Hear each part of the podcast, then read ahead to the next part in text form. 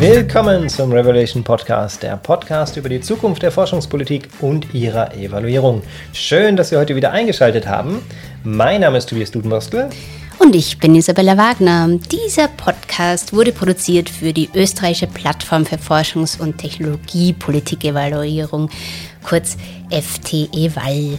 Und dieser Podcast ist dazu da, dass unsere vielen interessanten Diskussionen, Veranstaltungen, Panels, die wir im Laufe der Zeit so durchführen, auch einfach langfristig zugänglich sind und so die Diskussion im Feld weitergeführt werden kann. Und beim Launch und bei der Produktion der ersten Folgen werden wir, wie immer auch bei den letzten Folgen, mit ganz freundlich vom Bundesministerium für Bildung, Wissenschaft und Forschung unterstützt. Herzlichen Dank an dieser Stelle dafür. Dankeschön. Heute spielen wir Folge 3 zu einer Podiumsdiskussion auf der DG-Wahljahrestagung, die sich mit den Fragen zu wissenschaftlicher Integrität und Compliance in der Auftragsforschung beschäftigt hat. Und Auftragsforschung, das ist auch Evaluation. Also viel Spaß damit. Viel Vergnügen.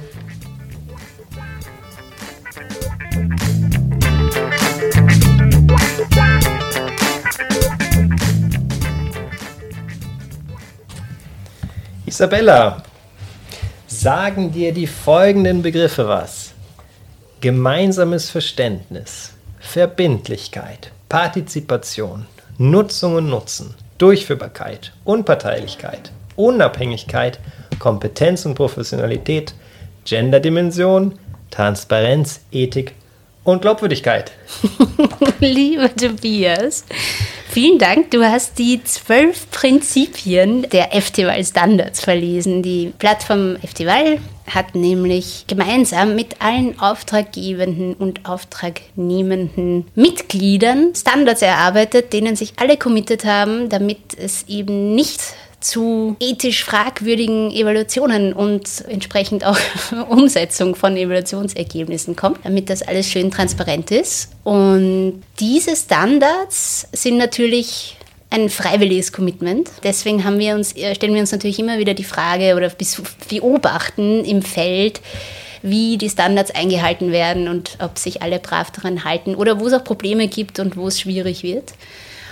Dass es manchmal schwierig wird, das hat man durchaus auch in anderen Bereichen gesehen. Also es gab da jetzt in Österreich einige Skandale in letzter Zeit in Bezug auf Auftragsstudien, nicht im Evaluationsbereich, aber im Auftragsstudienbereich. Nicht, dass ich wüsste. Weißt du da mehr? Nein. Okay. Und das haben wir zum Anlass genommen, beziehungsweise gab es auch eine Initiative von renommierten Forschungsinstitutionen wie dem IHS und dem WIFO. Mittlerweile haben sich der Initiative auch noch mehrere Institutionen angeschlossen, zu einem Memorandum of Understanding, das ähnliche Fragestellungen aufwirkt zur Transparenz, dass Studien auch veröffentlicht werden und so weiter.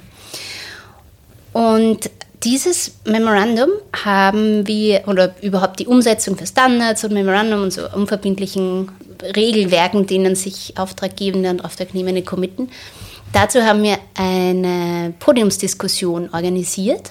Und zwar hat die stattgefunden im Rahmen der DG-Wahljahrestagung, die heuer im September in Linz stattgefunden hat. DG-Wahl ist die Abkürzung für die Evaluation Society mit Sitz in Deutschland, die im ganzen deutschsprachigen Raum aktiv ist und zwar auch über den Forschungspolitik-Evaluierungsbereich hinaus. Also ganz viele politische Felder werden da abgedeckt. Und die fteval ist ein Mitglied und auch sehr aktiv. Unsere Mitglieder sind da sehr im Forschungspolitikbereich sehr, sehr involviert. Und Angela Wroblewski vom IHS ist auch im DG Wahlvorstand und Mitgliedsvertreter in der fteval. Und die Angela, also der DG Wahlvorstand und der fteval Vorstand, haben gemeinsam eine Session zu Compliance organisiert. Und in dieser Session haben wir eine Aufzeichnung gemacht, und zwar der Input vom Jürgen Janger, der das Memorandum of Understanding genau beschreibt und auch das Problem, die Probleme dazu kurz vorstellst. Ein sehr launiger Vortrag, den geben wir euch gleich, mit der Entschuldigung, dass die Audioaufzeichnung nicht dem gewohnten Qualitätsstandards unserer Hörerinnen und Hörer entspricht. Standards? Ja, weil es einfach mit meinem Handaufnahmegerät aufgezeichnet wurde.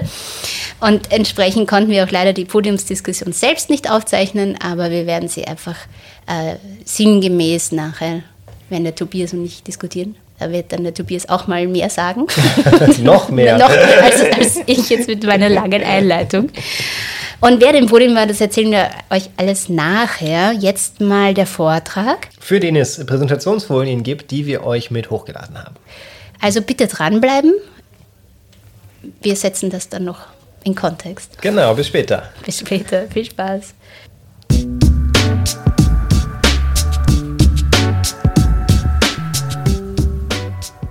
Herzlich willkommen zu dieser Session. Freut mich sehr, in Linz zu sein.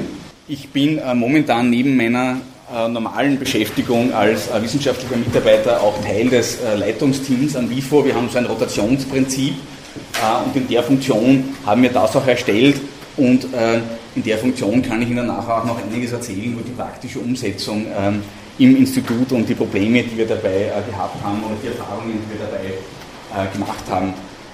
Worum geht's? Ist eine gemeinsame Initiative, besonders wichtig, wenn es um wissenschaftliche Integrität geht, alle zu nennen, die da beteiligt sind. Eine gemeinsame Initiative WIFO, IHS, AIT, WIIW und das Joanneum Research. Wie ist das zustande gekommen? Die eigentliche Initialzündung hat der Martin Kocher sozusagen gemacht, jetziger Wirtschaftsminister, aber damals noch Leiter des Instituts für höhere Studien in Wien. Hat einen Artikel mit dem Christoph Badl, der damals im WIFO-Leiter war, im Standard geschrieben, ein Manifest für eine evidenzbasierte Politik, wo es um 4 grobe Punkte ging, eine bessere Datenverfügbarkeit, die wissenschaftliche Qualität zu steigern durch die Beachtung der Richtlinien für gute Praxis in der wissenschaftlichen Politikberatung. Da gab es auch schon ein Beispiel einer Richtlinie der Uni Wien. Dritter Punkt, Transparenz und Veröffentlichung von Studien. Und der vierte Punkt, dass man Studien sozusagen als einen Baustein unter vielen sieht und hier nicht sozusagen wegen einer Studie die Welt untergeht.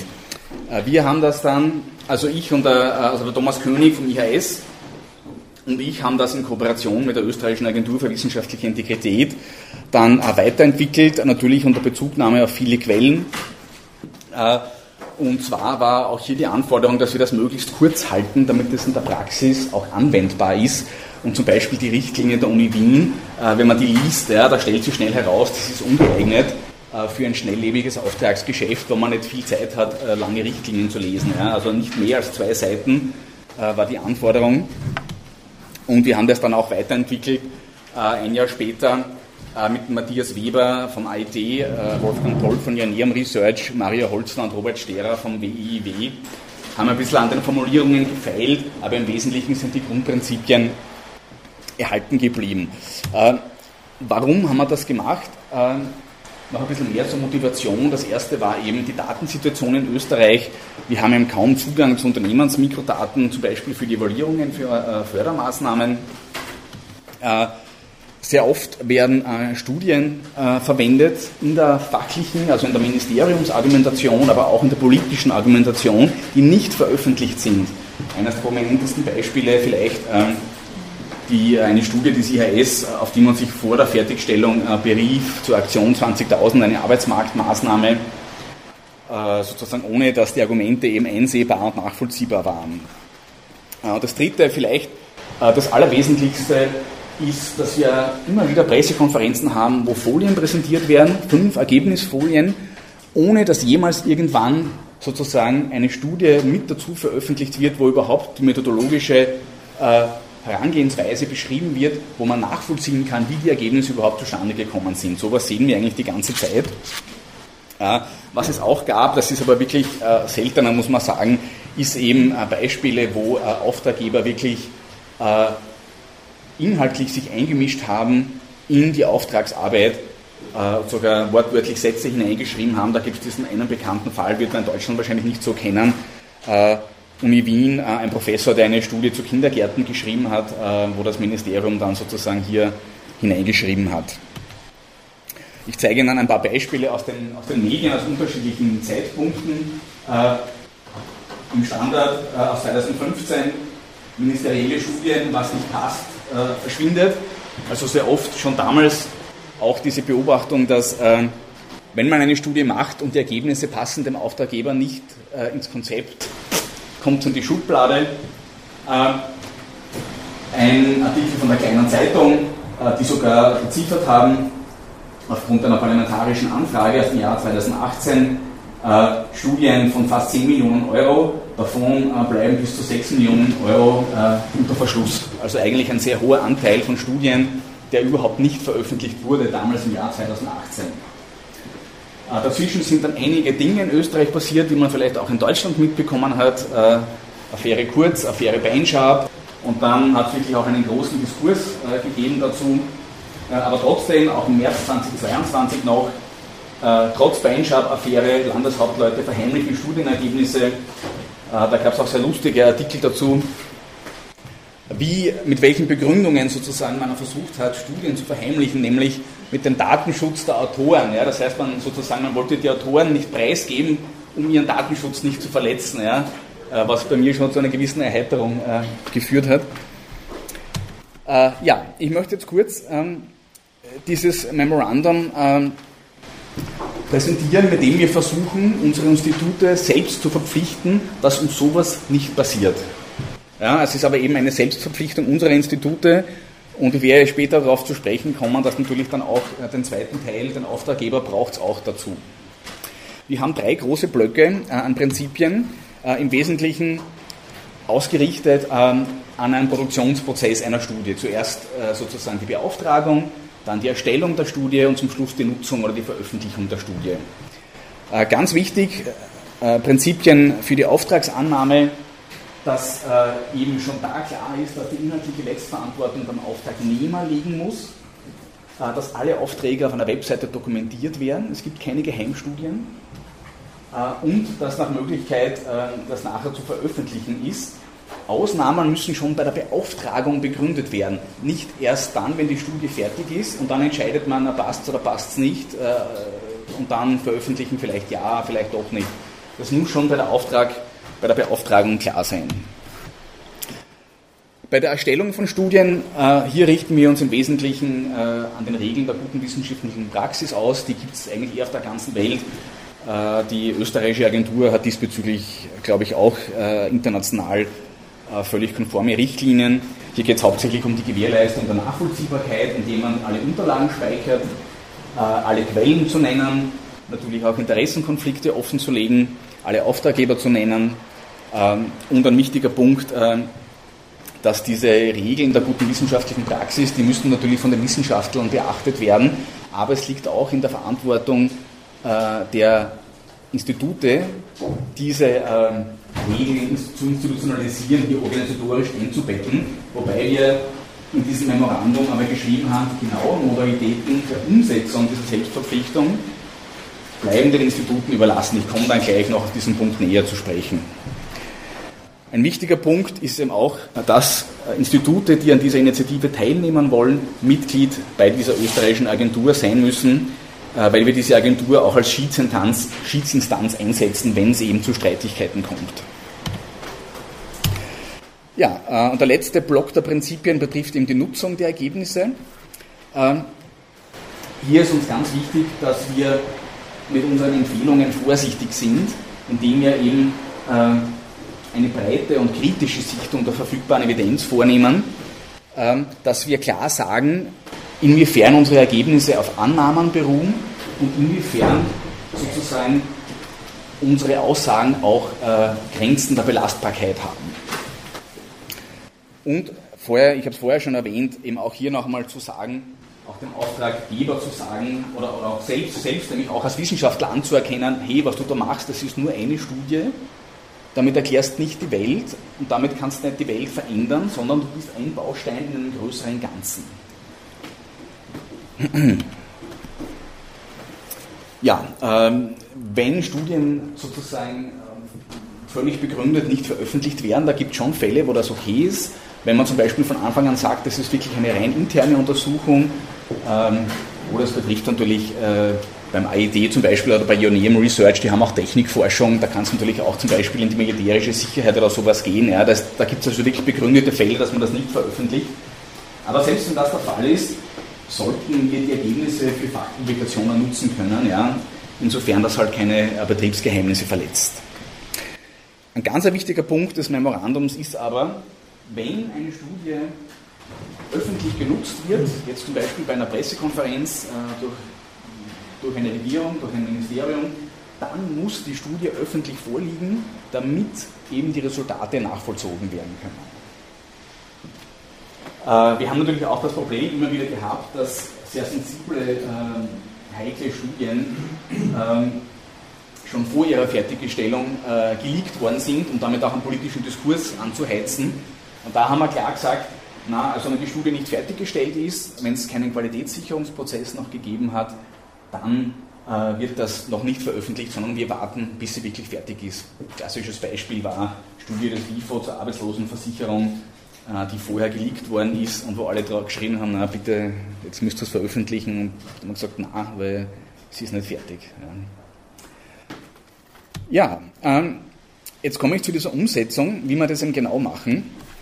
Also der exakte Absatz aus dem Memorandum ist eben, dass die Verantwortung für die Einhaltung der Regeln grundsätzlich Pflicht jedes Wissenschaftlers ist. Es muss aber an den Instituten klar verankert sein, institutionalisiert sein, die inhaltlich Zuständigen müssen bekannt sein, intern und auf der Webseite dokumentiert sein. Und um auch hier ein bisschen zu schauen, dass sich alle Institute daran halten, was wir uns da, wozu wir uns da selbst verpflichten, haben wir auch eine interne Tabelle mit den Umsetzungsmodalitäten je Institut. Das heißt, jedes Institut hat eingetragen für diese ganzen Schritte des Memorandums, was sie machen, um das auch wirklich organisatorisch zu verankern, um ein bisschen hier schon einen Anreiz zu schaffen, das auch wirklich konkret in der Praxis umzusetzen und zu beachten. Wie schaut das am WIFO aus? Am WIFO müssen alle Angestellten, also alle wissenschaftlichen Angestellten, eine einseitige Information zur wissenschaftlichen Integrität unterschreiben. Und wir haben auch einen Insider, wenn wir mit anderen kooperieren, den wir sozusagen dann denen zur Information bringen. Auf der Webseite des WIFO ist das natürlich auch dokumentiert. Ich habe das auch alles mit Links unterlegt, dass wenn Sie die Folie nachher bekommen, können Sie das alles selbst nachschauen natürlich. Wenn wir ein Angebot rausgeben, haben wir ein Angebotstemplate, wo die Veröffentlichung und die wissenschaftliche Integrität ein fixer Bestandteil ist. Also es geht kein Angebot raus, wo das nicht dabei ist. Die Verträge, die wir dann kriegen von den Auftraggebern, haben natürlich nicht immer wortwörtlich unser Angebot dabei, sondern die haben meistens ihre eigenen Vertragstemplates und so weiter. Aber was wir da machen, ist, dass die Projektleiter verpflichtet sind, abzuklären mit dem Auftraggeber, ob der Auftraggeber explizit gegen eine Veröffentlichung ist, ja oder nein. Und wenn nein, muss er es begründen. Ja? Das muss eben bei der Beauftragung stattfinden. Alle fix beauftragten Projekte sind auf der Webseite des WIFO, es gibt keine geheimen Studien mehr. Und selbst wenn der Inhalt, es kann einem schon vorkommen, dass man sozusagen die Studie nicht veröffentlicht, aber auch dann muss es Metainformationen dazu geben im Web, auf der Webseite, wo man sieht, okay, die Studie hat es gegeben, aus sozusagen Gründen, die okay sind, ist es nicht veröffentlicht worden, aber die Studie muss auffindbar sein. Wenn Sie im Streit gibt bezüglich dieser Prinzipien mit dem Auftraggeber, schaltet sich eben das Direktorium des WIFO ein, diesfalls eben ich noch bis Ende des Monats, dann rotiere ich wieder zurück in die normale Arbeit, wo es dann sozusagen Gespräche gibt, wie man das halt lösen kann und die jeweiligen Leute im Territorium, die diese Position ausfüllen, bekommen auch ein besonderes Training von der Österreichischen Agentur für wissenschaftliche Integrität. Da gibt es so Train-the-Trainer-Kurse, damit man sich auch in die Materie ein bisschen einarbeiten kann. ÖAW-Mitgliedschaft habe ich schon erwähnt. Ja, dazu möchte ich zu ein paar Anmerkungen aus der Praxis kommen. Was für mich ein wichtiger Punkt ist, was vielleicht auch oft verwechselt wird und was zum Beispiel auch der Martin Kocher und der Christoph Badl in ihrem Standardartikel, glaube ich, ein bisschen nicht ganz dargestellt haben, wie es wirklich ist. Ja. Wissenschaftliche Integrität ist nicht gleich wissenschaftliche Qualität im Sinn von, dass man die State-of-the-Art-Methoden einsetzt oder dass man die für die Forschungsfrage bestgeeignetste Methode verwendet. Wissenschaftliche Integrität bedeutet, dass das, was ich mache, dass das jeder nachvollziehen kann. Und wenn es schlecht ist, dass es schlecht, dass sozusagen, dass ich von allen kritisiert werden kann. Ja, das ist ein ganz wichtiger Punkt. Da muss man nämlich aufpassen, die Erwartungen an diese Prinzipien sichern nicht automatisch wissenschaftliche Qualität. Und das muss man auch den Auftraggebern sagen. Die Einhaltung dieser Prinzipien ist keine Garantie dafür, dass ihr eine gute, unter Anführungszeichen, Studie bekommt. Und das habe ich auch in der Praxis erlebt, ja, dass die Auftraggeber nämlich manchmal nicht veröffentlichen wollen, nicht weil ihnen die Ergebnisse nicht gefallen, weil sie sozusagen gegen ihre politische Position wären, sondern schon, weil sie einfach sagen, na, die Studie ist aber ein Schatz. Und sie wollen das nicht veröffentlichen, weil sie Angst haben, dass sie dann kritisiert werden, sozusagen Steuergeld verschwendet zu haben. Ja? Und da braucht es, glaube ich, schon eine entsprechende Debatte und auch eine Bewusstseinsbildung bei den Auftraggebern, um hier einen gewissen Mut zur Veröffentlichung zu haben. Natürlich gibt es ja auch interne Feedback-Prozesse, wo man sozusagen dem Auftragnehmer sagen kann, hör, du musst das und das und das verbessern. Aber wir wissen alle, dass es Beispiele gibt, wo diese Feedback-Prozesse niemals dazu führen, dass die Studie wirklich so gut wird, dass man sie auch entsprechend bezeichnen kann. Ich habe schon gesagt, grundsätzlich sind das wenige Fälle, aber ich muss aus eigener Erfahrung eben sagen, dass wir früher schon oft monatelang herumdiskutiert haben mit Auftraggebern wegen der Veröffentlichung. Die WIFO-Statuten schon seit jeher, schon seit, ich weiß nicht, ob das WIFO gegründet worden ist, 30er Jahre oder so, haben schon immer einen Passus drinnen, ja, die Arbeiten des WIFO sollen veröffentlicht werden. Ja. Das heißt, wir haben immer schon bei den Auftraggebern gesagt, na, bitte, wir müssen das irgendwann veröffentlichen, ja, das kann nicht jetzt geheim bleiben und so weiter. Aber mit der Richtlinie, mit dieser offiziellen Unternehmenspolicy, öffentlich deklariert, medial angekündigt, tut man sich viel, viel leichter, das auch zu argumentieren. Darf aber nicht vergessen, dass wir natürlich sehr starken Rückenwind gehabt haben durch die politischen Ereignisse, die ich vorher schon erwähnt habe. Ich habe ja noch einen Profilartikel auch genannt, aus dem 9. März 2022. Aus meiner Sicht, wenn dieses Thema die Medien oder die Öffentlichkeit nicht interessieren würde, ja, wenn das kein Politikum wäre, dann wäre es, glaube ich, einigen Auftraggebern ziemlich wurscht, was da gemacht wird. Also das wäre jetzt ein bisschen meine provokante Behauptung. Also wir leben schon von der Einbettung in eine diskursive Gesellschaft, der öffentliche Debatten wichtig sind. Wenn wir nur als Institute Alleingestelltes machen würden, würden wir uns wesentlich schwerer tun. Eine konkrete Baustelle, die wir noch haben, ist, wenn jemand zu Beginn sagt, er möchte nicht veröffentlichen und wir verlangen nach einer Begründung. Das ist irgendwie sehr schwer, ja? Weil der Auftraggeber kann sagen, naja, wir wollen es rein intern verwenden. Da kann man irgendwie nicht viel drauf sagen. Ja? Und wenn ich Auftraggeber bin, wäre eine einfache Strategie zu sagen, ich sage immer am Anfang nein, nicht veröffentlichen, weil ich will es nur intern verwenden. Wenn die Studie fertig ist und sie passt mal, kann ich aber sagen, nein, wir veröffentlichen doch. Und ich glaube, da müssen wir auch ein bisschen auch unter den Instituten uns zusammensprechen, dass man hier vielleicht einen Begründungskatalog ein bisschen schafft, dass man hier ein bisschen mehr strukturiert, was okay ist, was nicht okay ist. Aber das ist sozusagen wirklich schon ein bisschen jetzt Brainstorming in die Zukunft gedacht, wie man sowas verbessern kann. Es hat in Österreich vor kurzem eine ganz, ganz wesentliche gesetzliche Änderung gegeben. Nämlich, wir haben jetzt gerade gesprochen über die Selbstverpflichtung der Auftragnehmer. Durch eine Gesetzesänderung hat sich de facto auch der Gesetzesgeber bzw. die öffentlichen Auftraggeber selbst verpflichtet, Studien zu veröffentlichen durch eine Novelle des Bundesverfassungsgesetzes. Ja? Nämlich de facto alle Studien zu veröffentlichen, wenn sie mit öffentlichen Geldern finanziert worden sind. Aber es gibt natürlich Ausnahmen, die in der Bundesverfassung geregelt sind. Ordnung und Sicherheit, bla bla bla, Aufrechterhaltung der öffentlichen Ruhe, alles klar, Landesverteidigung. Aber da gibt es zum Beispiel Sachen drinnen wie Vorbereitung einer Entscheidung. Also mit dem Argument halte ich alle Studien unter Verschluss bis zu dem Zeitpunkt, wo ich sozusagen meine wirtschaftspolitische Entscheidung zum Beispiel getroffen habe. Das finde ich total unbefriedigend, ja, weil es ist ja gerade wichtig, vor der Entscheidung Zugang zur Evidenz zu haben und Zugang sozusagen zu Argumenten. Also da bin ich gespannt, wie sich das in der Praxis dann darstellen wird, wie das gelebt werden wird. Ja, abschließend, was wir auf jeden Fall vorhaben, ist ein bisschen, vielleicht einmal Zeit haben, auch auf die europäische Ebene zu gehen, weil, ich weiß nicht, ob Sie mit europäischen Verträgen schon gearbeitet haben, das sind oft totale Knebelverträge, mit, vor allem was so Auftragsstudien für die Kommission betrifft, wo man sich irgendwie so das Open Science Bekenntnis der Kommission auf Twitter oder so, das passt da nicht irgendwie ganz zusammen. Ja? Und ich glaube, da wäre einiges an Potenzial drinnen.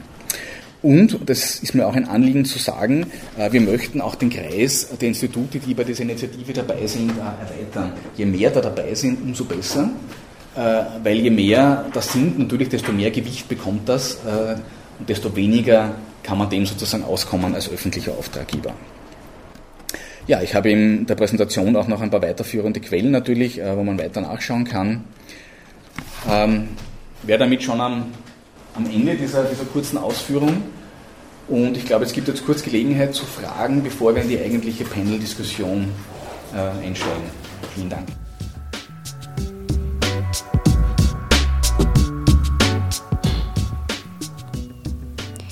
Ja, natürlich gab es dann Fragen aus dem Publikum, aber das hat mein Handaufzeichengerät dann leider wirklich nicht mehr verständlich mittracken können.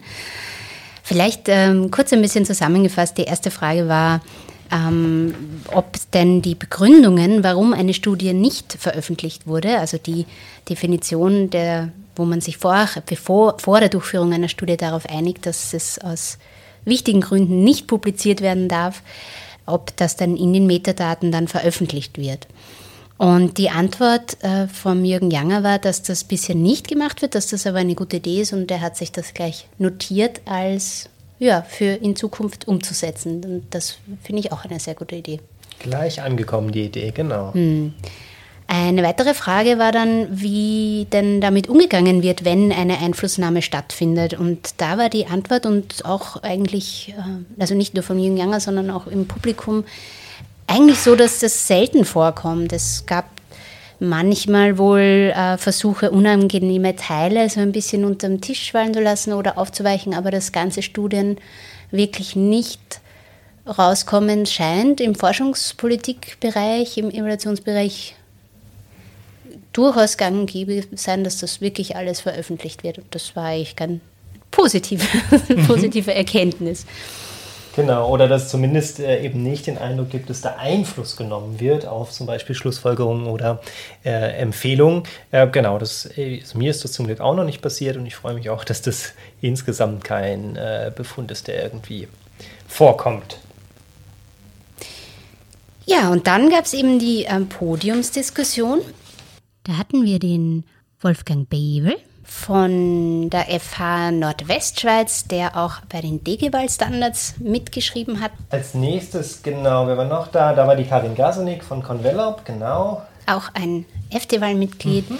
Dann war Markus Steinreich von der GIZ, also von der Gesellschaft Internationale Zusammenarbeit, Evaluierung eher im Entwicklungspolitik- oder Entwicklungsprogrammenbereich durchführt. Dann war Margit Hajung da, also noch eine Vertreterin von einem FTeval-Mitglied vom BMK nämlich. Dann Udo Kelle vom DG Wahlvorstand Hamburg in dem Fall. Und auch Birgit Wojtek vom FEF hier, genau. Aber hier hat sie die FTeval vertreten. Mhm, auch FTeval-Vorstandsmitglied, genau. Und moderiert wurde das Ganze, wie schon bereits gesagt, und auch kompiliert eigentlich von Angela Wroblewski vom IHS. Ja, genau, und die Einflussnahme ist das eine. Was in der Diskussion so diskutiert wurde, war auch die Frage, was denn dann, dass es durchaus auch problematisch sein kann, was dann mit den Ergebnissen passiert. Also im Sinne von, wie sie benutzt werden, ob sie benutzt werden, ob sie gesehen werden, aufgenommen werden. Und ich glaube, das ist tatsächlich auch ein wichtiger Punkt, dass es überhaupt jemanden gibt, der sich dann damit auseinandersetzt, dass es eine Evaluation gab und das idealerweise dann eben auch umsetzt. Ich glaube, da sind wir auch so ein bisschen bei dem Thema verpflichtende Evaluation. Ist das gut, ist das eigentlich nicht so gut? Auf der einen Seite werden sie wenigstens gemacht, auf der anderen Seite werden sie eben manchmal nur für die Bücher gemacht und dann aber nicht weiter aufgenommen. Also auch das Timing ist eigentlich so eine Frage, die da eine Rolle spielt. Oft. Ja, also die Person, die dann am auftraggebenden Ende sitzt, muss dann auch mit den entsprechenden Ressourcen ausgestattet sein. Und wenn es dann Personalwechsel gibt, dann ist es oft sehr schwierig, wenn man sich dann nur durch die Executive Summaries wühlt, wirklich ein gutes Gefühl dafür zu bekommen, was dann in den Programmen wirklich funktioniert und was nicht funktioniert. Ja, also auch weil Executive Summaries, das wäre auch so ein Punkt, das ist oft eben bei der notwendigen Verdichtung der Informationen und der Schlussfolgerung der Empfehlungen durchaus auch schwierig ist, das so hinzubekommen, dass da keine Missverständnisse oder Sinnverfälschungen entstehen. Also dass auch viel Diskussionsbedarf eben an der Stelle besteht und man da bei so einer Studie dann eben auch nochmal Zeit einplanen muss, um sich an dem Punkt dann auch nochmal zusammenzusetzen und da eine gute Executive Summary hinzubekommen, die auch das reflektiert, was eben in der Hauptstudie drin steht. Ja, und ebenfalls auf Auftraggeberseite ist die Problematik, was dann überhaupt ausgeschrieben wird, was dann in den Terms of Reference drinsteht, wonach gefragt wird, wonach nicht, also ob es denn da schon grundlegend blinde Flecken gibt. Und deswegen ist halt auch der Austausch auf der Plattform so wichtig, weil man da in diese unterschiedlichen Perspektiven auch in den Austausch bringt und so dann die toten Winkel besser ausleuchten kann, sozusagen. Genau, und das ist ja auch eine Sache, die in den Standards, also in den FTeval Standards auch reflektiert ist, was dann eigentlich in so einer Evaluation an Dimensionen zum Beispiel grundsätzlich wenigstens möglich ist und was auch da reingehört. Ja. Genau, das war auch, fand ich auch ein interessanter Punkt an der Stelle. Genauso wie auch, also wir hatten da vorher auch schon drüber gesprochen, der Befund, dass es oft auch gar nicht um Manipulation und böse Absicht geht, wenn es darum geht, ob Studien veröffentlicht werden oder nicht, sondern oft eher, dass es den Leuten beiden manchmal ein bisschen peinlich ist, weil irgendwas nicht gelungen ist, so wie man sich das eigentlich vorgestellt hatte. Ja? Also manchmal werden Methoden nicht mit der notwendigen Sorgfalt auch durchgeführt, manchmal klappt auch was nicht in dem Bereich und dann ist die Qualität einfach nicht da, wo man sie eigentlich hätte sehen wollen. Und das oft, wenn es denn eben dazu kommt, dass Studien nicht veröffentlicht werden, der häufigste Grund eigentlich ist. Wobei diese Studien natürlich besonders wertvoll wären für den Award Die blinde Lupe.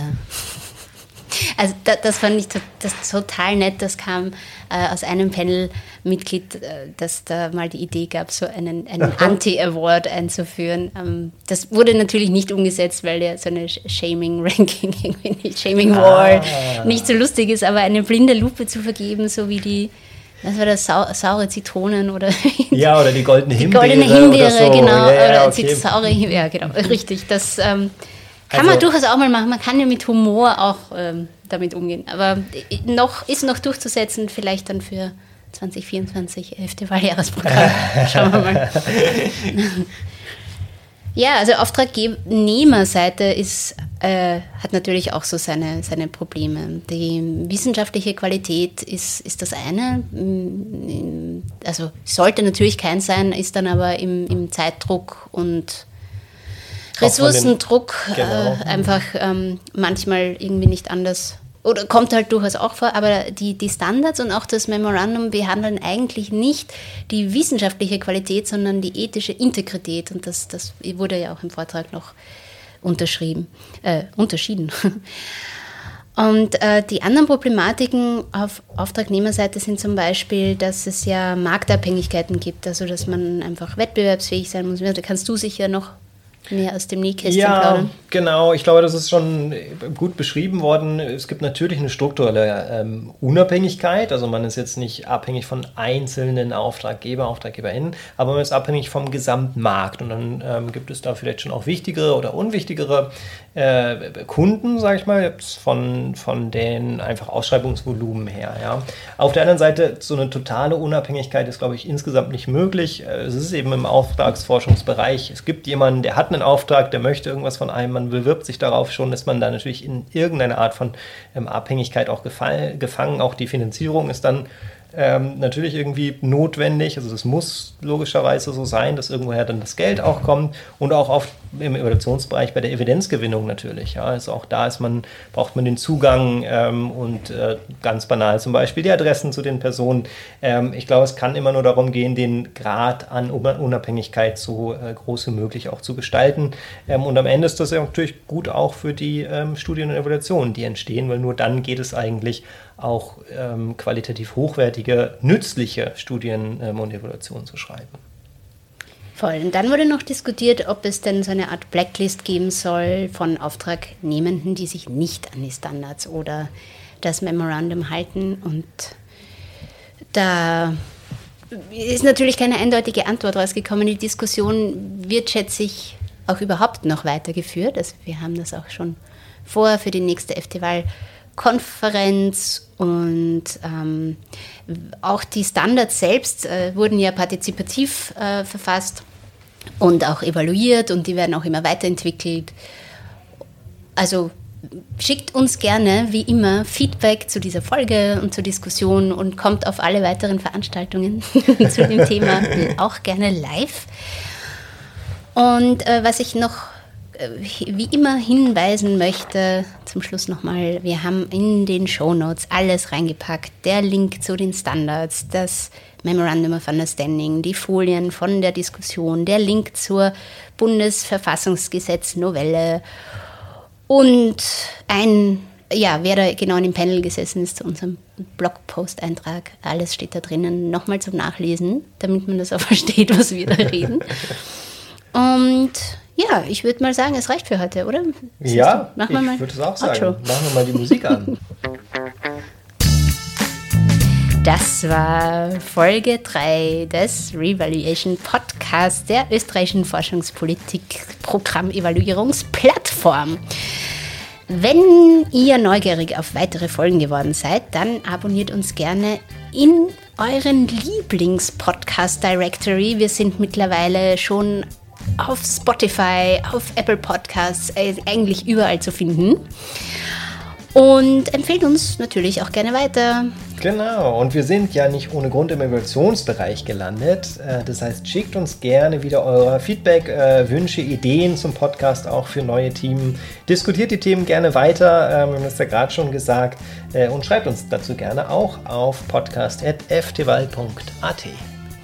Alle Infos zu unseren weiteren kostenfreien Services wie dem FTeval Repository mit allen Evaluationsstudien im FTI-Bereich oder dem FTeval Journal for Research and Technology Policy Evaluation findet ihr auf unserer Website www.fteval.at. Dort könnt ihr auch unseren Newsletter abonnieren. Vielen Dank fürs Zuhören und bis zum nächsten Mal sagen für heute Tobias Dudenbostel und Isabella Wagner. Auf Wiedersehen.